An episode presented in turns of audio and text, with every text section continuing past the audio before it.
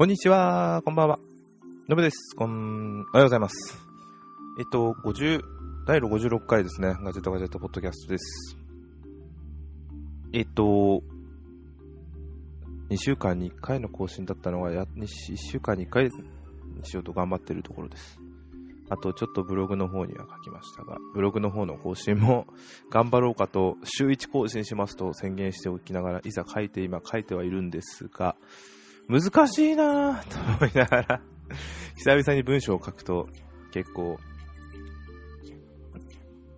まとまらないですね。言いたいことがよくわかんなくなってきます。ああ、じゃあこうじゃ書いてて。まあ、そんなんでもいいかと思いながらも、読む人がいるかどうかは別にしても、読み手が考えた内容の文章を書いていこうかなとは思っております。はい。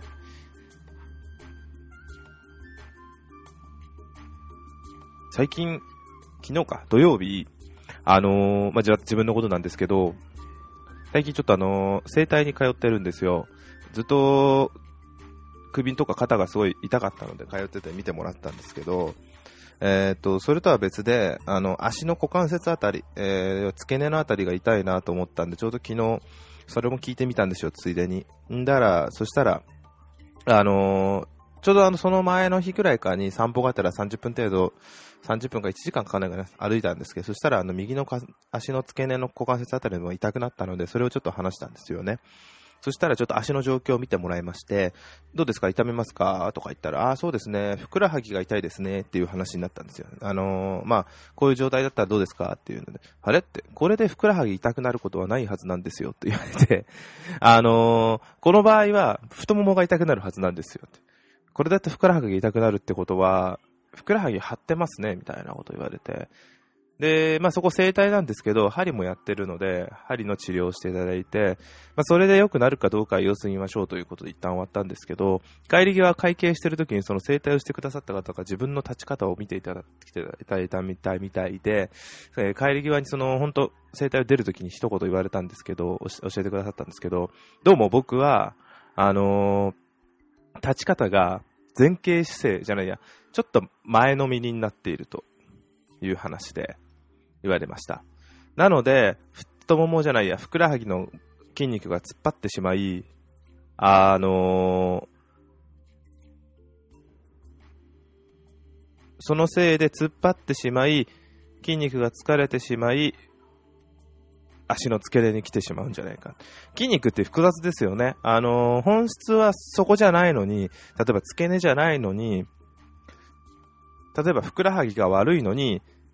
痛みは付け根に来るみたいな。確かに実際、実際歩いてると、あのー散歩とかした後、2日目ぐらいかに、ふくらはぎの裏側の、要は場所的にはどっちかというと、膝の裏側みたいなところ、そこがすごい張るんですよ。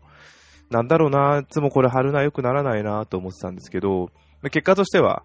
その、結果としては、ちょっと前傾して、ちょっと前のめりになってしまう立ち方をするというのが原因じゃないかということを言われました。で、ちょっと意識してみたら、確かに、ちょっと前のめりになってしまうのはありました。まあ、姿勢が悪いって言ったらそれまでなんですよね。あの、座ってる時は、あの、姿勢が悪いのは今相変わらずなんですけど、立ってる時もちょっと前のめりになってるんだっていうのを気づいたので、これからちょっと意識して、まっすぐ立つように。当たり前なのかなと思いながらも、ああ、当たり前のことできてなかったんだと思うのが驚きましたね。非常に勉強になりました。はい。もう最近は、つい最近ですよね、東京35度行って真夏日になって、非常に暑くなってきて、まずいな、これはと思って、エアコンも、まあエアコンもすでにつけてるんですけど、つけて、大変だな、大変です。って言いながら話が今日は、えー選挙ですね。っていうので、まあ参院選、まあだからどうだっていうことはないです。まあ今日夜は、今日夜とかこれ撮ってるのが7月、えー 10, 10日の参院選ですね。えーなので、納豆の日か。納豆の日ですね。なので、まあ、夜は見てるんだろうなと、開票速報を見てるんだろうなと思います。はい。では、えー今日のというか、今日ですね。えーっと、先日、あのー先週、話言おうと思ってうっかり忘れてたんですけど、あのーあれを買ったんですよ。あー、Google カードボード。こ、こ、こ、箱スカ、箱スコ、箱スカだとスカイラインですね。箱スコにある、箱スコっていうメーカーから出ている Google カードボードの仕様になっている、えっ、ー、と、VR のおもちゃって言えばいいんですか？を買ったんですよ。えー、iPhone をはめて覗き込むと VR を体験できるというおもちゃですね。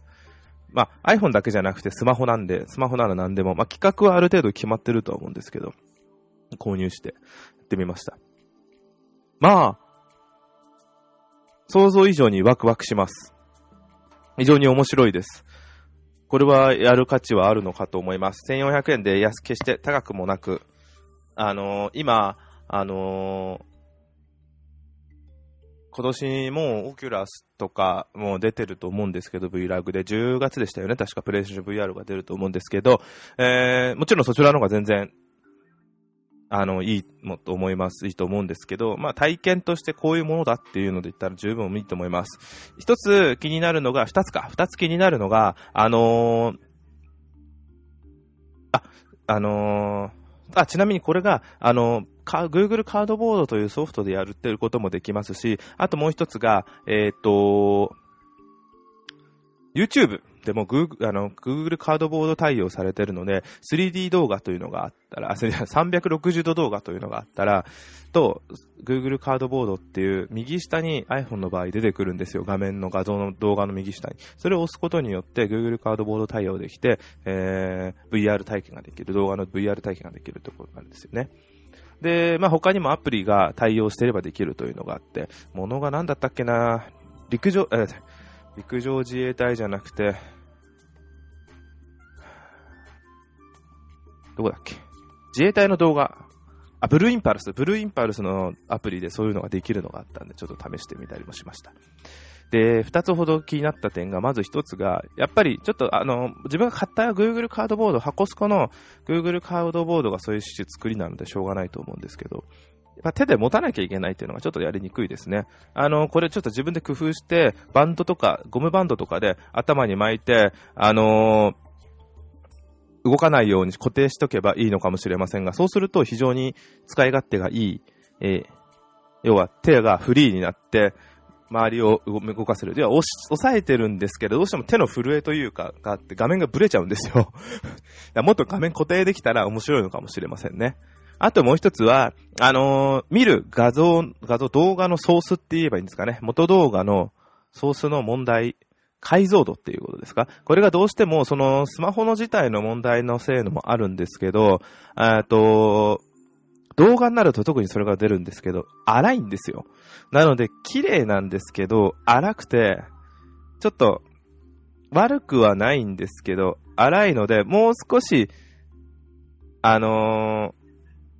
よく見えないのかなと。なんか、もうすげえすげえと思うんですけど、実写の場合、動画の実写の場合は画像が荒くて、かつコマ数が少ないせいで、あれはもう本当にちゃんとしたやつ見れば大丈夫なんですかね。たまたま自分が見たものがダメだったのかもしれないんですけど、コマ数が少ないせいで、いまいち VR 感っていうのが楽しめないんですよ。だから楽しむんだったら逆にアプリでその CG で作られた画面の方がリアリティがあって楽しめましたね。うん。非常にそっちの方がたあのリアリティがあって非常に面白かったです。そのぐらいで、あの、要は本当お試しですって考えた上での見た方が、見たのがいいと思うんですけど、非常に面白いです。そう、想像以上でした。あー、本当に、あの、ふっと気が飛ぶ、気が飛ぶって言うと変なんですけど、なると、本当にそこにいるみたいな感覚に、では、ジェットコースターの CG 動画があったんですけど、あの、落ちる瞬間の、ふーっていう感覚がちゃんとあるんですよ。あるんだと思って、それがちょっと感動しました。うん。これは、おすすめですね、と思います。はい。あの、まあ、1400円が高いと取るか安いと取るかは人それぞれですけど、ただ、あのー、例えば、プレイステーション VR にしても、あの、誰だけ買っても、プレイステーションを買わなきゃいけないですし、まあ、テレビはもちろん必要ですし、とか、プレション。あとは、オキュラスも、それに見合った、あ性能のパソコンを買わなきゃいけないってなると、もう何十万とかいっちゃう場合があるんですよ。プレイステーションの方が一番安いのかななんで、それを考えると体験としてでも安いだろうし、非常に面白い素材だと思います。まあ、スマホは高いかもしれませんが、スマホを値段のうちに入れるか入れないか人それぞれですけど、まあ、スマホを普通に持ってる上で考えたらすごい安いものなのかなと思います。あおすすめだと思いました。はい。で、次が、それについてですね。えー、まあ自分が先々週、先々週、この前に久々、今年、今月の頭にプレステプラス3ヶ月入ったんですけど、えー、それで、まあ、それに伴っての 話になるんですけど、あの、まあ、プレステプラスに入ると大きく、えー、オンラインゲームができるっていうのと、フリープレイっていうのができるのと、ソフトがディスカウントで買えるっていうのと、トライアルというのは体験ですかね。あと先行配信。先行配信がバイオハザード7の、えー、体験版が今できる。あとスペシャルであの、今だといろいろあると思うんですけど、今だとあの、テーマとかがもらえたりするとかありますね。あとはゲームの、あのー、ゲーム内で使える、ん？アバターとかか。ゲーム内で使えるアバターじゃないですね。あのー、あ、でもゲーム内で使えるのもあんのかな？ちょっとそこら辺も、あ、ある、ありますね。ドラゴンズドグマの。あったりしますね。で、今回、あのー、まあ、プレスプラスで先週、水曜日ぐらい？確か。木曜日か。あ、水曜日だ。水曜日にあったのが、えー、まず2つあって、1つがフリープレイ。新しく今月のフリープレイが更新されたというので、あの、まあ、ポロポロポロポロなんですけど、大きくある、大きくポロポロと言うほどないですね。パッと言えば早いですね。えっ、ー、と、PS ビータ用に、えー、っと、あ、PS ビータ、プレステ3、プレステ4共通で、新三国無双7エンパイアーズ。懐かしいですね。自分は1、2ぐらいしかやってないです。プレステ2までですね。もう今は、7まで行ってるんだって、エンパイアーズってなんだと思いながら やって、あの、思いました。なんだそれっていう。懐かしいなと思いながらも、ちょっとダウンロードはしてまだやってないんですけど、今日でもやってみようかなと思ってます。あとは、知らないゲームになってしまうんですけど、名前はダンジョントラベラーズ2っていうの、あの1をなんか聞いたことある気がしたんですけど、これは PS ビータになります。で、PS ビータでもう一個あるのがゴッド・オブ・ウォー。これも PS ビータ出てたんですね。あの、プレステ2の方が有名なイメージがあったんですけど、プレステ2でもこんな綺麗になってんで、プレステ3で、えー、HD リメイクで、リメイクっていうのかな？で出てるやつもありますね。で、あとが、えー、っと、これは、プレステ2のゲームをプレステ3に持って移植したっていうので、ちょっと HD で綺麗にしたっていうので、プレステ3のゲームですね。ソニックアドベンチャーとスペースチャンネル5パート2。あスペースチャンネル5パート2というのが、まあパート2なんで1があるんですけど、音ゲーですね。確かスペースチャンネルパート2の方にマイケル・ジャクソンが出てるとか確か有名な話だったと思うんですけど。で、ソニックアドベンチャーと、どちらも、あれ、最初がドリームキャストですね。ソニックアドベンチャーは、あの、ドリームキャストが発売された時と一緒に発売されたゲームですね。自分も持ってました。非常に面白かったです。で、今日、こちらをダウンロードしたやつをやってみました。面白いですね。なんか、まあ、絵はさすがに、昔の絵なんで、CG が、すごい綺麗ではないですけど、まあまあでも、全然楽しめます、ゲーム自体。あの視点の部分とかも今みたいに右スティックで動かすとかできないんですけど、そこはもう当たり前だと思ってやっていってみれば、非常にスピード感あって、これ乗ればもっと綺麗に動けるんだろうなと思いながら、うまく動けないもどかしさを楽しんでいます。あと、プレイステーション4になるんですけど、テーブルトップ、テーブルトップレーシングワールドツアー。うん、これを初めて知りました。あのー、ちょっと画像しかまだ見てなくてゲーム自体やってないんですけど、ミニチュアレーシングカーに乗って、の操作して、まあテーブルの上なんですか？まあミニチュアレーシングカーでレースをするゲームだと思えばいいんですかね。なんか面白そうなんですよ。画像とちょっと動画も別のサイトで見たんですけど、これも早くやんなきゃなと思いながら持ってます。で、今回のフリープレイはこんな感じで、えー、まあ、やってみたいと思ったソニックアドベンチャー買おうとまで思ってたやつが出てたんで非常に嬉しいのと、ちょっと三国無双いいなと。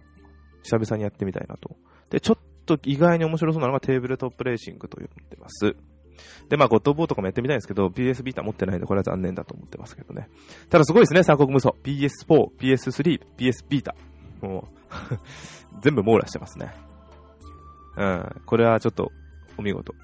で、やっぱりまあ、プレステ、これ何なんだ？でも、エンパイアーズってなんだ？シミュレーション要素の両方、あー、一気当選の国取りはいつも通りですね、総合アクション、シミュレーション要素も入ってるんだ。うーん。まあいいや。で、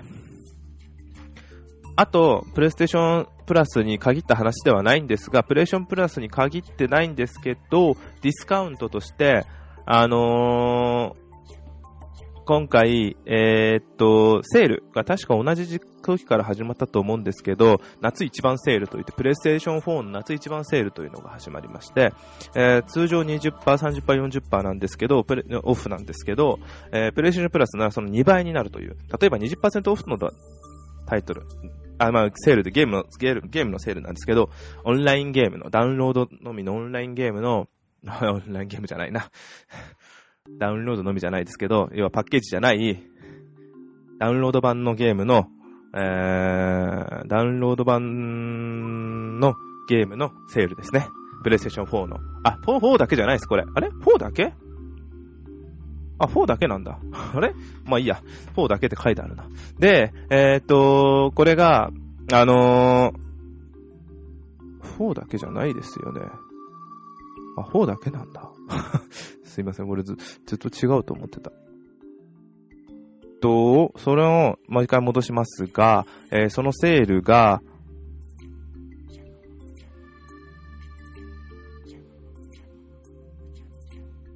20、30、40%割引で、えー、プレイステーションプラスに入っている方が、あそれぞれ20%の割引のタイトルは40%割引に増える。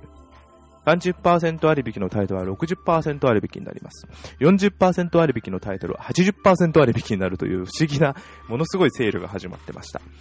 えー、まあゲームによってもちろん、その割合、割引率は変わるのはもちろんなんですが、えっと、80%割引なんていうのはなかなかありえそうでありえないようなことなんで驚いてます。で、まあ、あまりその80%割引ないです、見てる限り。で、も、まあ、有名どころで言うと、あの、メタルギアソリッド5グラウンドゼルズ。だい、えっ、ー、と、今から1、2年ぐらい前ですか？ゲームになるんですけど、これはまあ、ブラあの、メタルギアソリッド5の、あと、なんだっけ、ファントムペインの前の話みたいな形ですよね。で、出てると思うんですけど、まあ、プレイステーション3でも出てます。これが2551円なんですけど、80%割引で509円になってるとかで、あのー、まあ逆に40%、あの20%、あ、これは80%割引っていうのはもちろんプレッションプラスだからですね。本来は、えー、40%割引なんですけど。で、あとは、えー、っと、最近出たゲームとかあんのかなあ、でも、ああの、アサシンクリードシンジケートっていうのが、これ去年出たやつですよね。で、これが、えー、っと、8100円なんですけど、60%割引で3240円。で、あとは、ちょっとやってみたいなと思いながらもう値段が、まあ今回は買わないんですけど、ウィッチャー3、ワイルドハント。これも7970円が40%割引で4782円っていうのがありますね。うん。安いです。で、自分がこの中で欲しいなと思っているのは、ちょっと古いのかもしれませんが、あ、でも古くないか。去年出たのか。ファークライ4。これが60%割引で3672円が1468円。多分中古値段の安いかもしれないですね。ついでにこれも欲しいな。Everybody Gone to the Rapture。幸福な喪失。これも欲しいですね。あとは、欲しいって言ったら、もうさっきアサシンクリードの話したんですけど、ブラックフラグ。これももっと前ですね。アサシンクリード4ブラックフラグ。3まではやってるんですけど、それ以降やってないので、ブラックフラグからちょっとやりたいなと思ってます。これも1468円、60%割引。欲しいのがいっぱいありますね。もう内容いっぱいありますので、ソフト自体は全部紹介するのはめんどくさいんでやりません。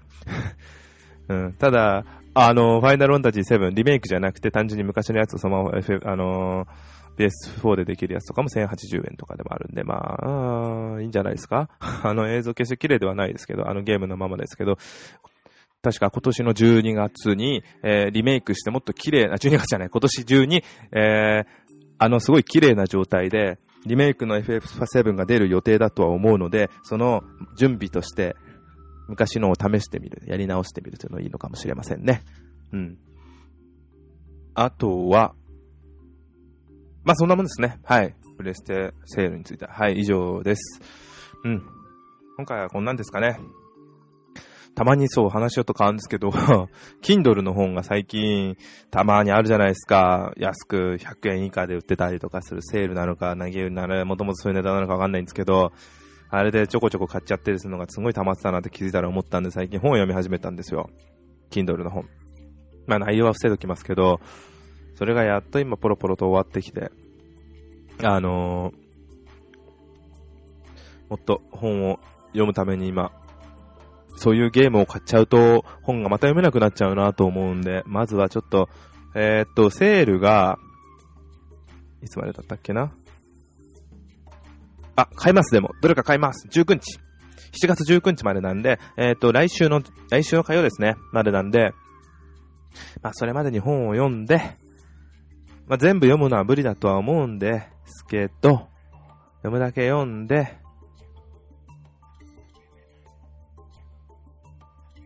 そして、えー、ゲームを買おうかなと思います。はい。そんなんですかね。はい、以上です。あ、そうだ、インデペンデンスデイ、なんだっけ、新作が公開されましたね。あの、超映画表でしたっけ？批評でしたっけ？有名な。あそこだとだいぶよろしくないことを言われてました。まあ期待してる通り良くないとは思ってます。それこそ逆にあの映画には思い出の方が強いので面白くなくてもいいと思ってますが、うん。また話が映画の話で飛びましたけど、まあ楽しみなんで、えー、まあ今月中に見に行ける予定ではいると思うんで見に行きたいと思ってます。はい。では以上になります。そんなんです。ありがとうございました。どうも、失礼いたします。さようなら。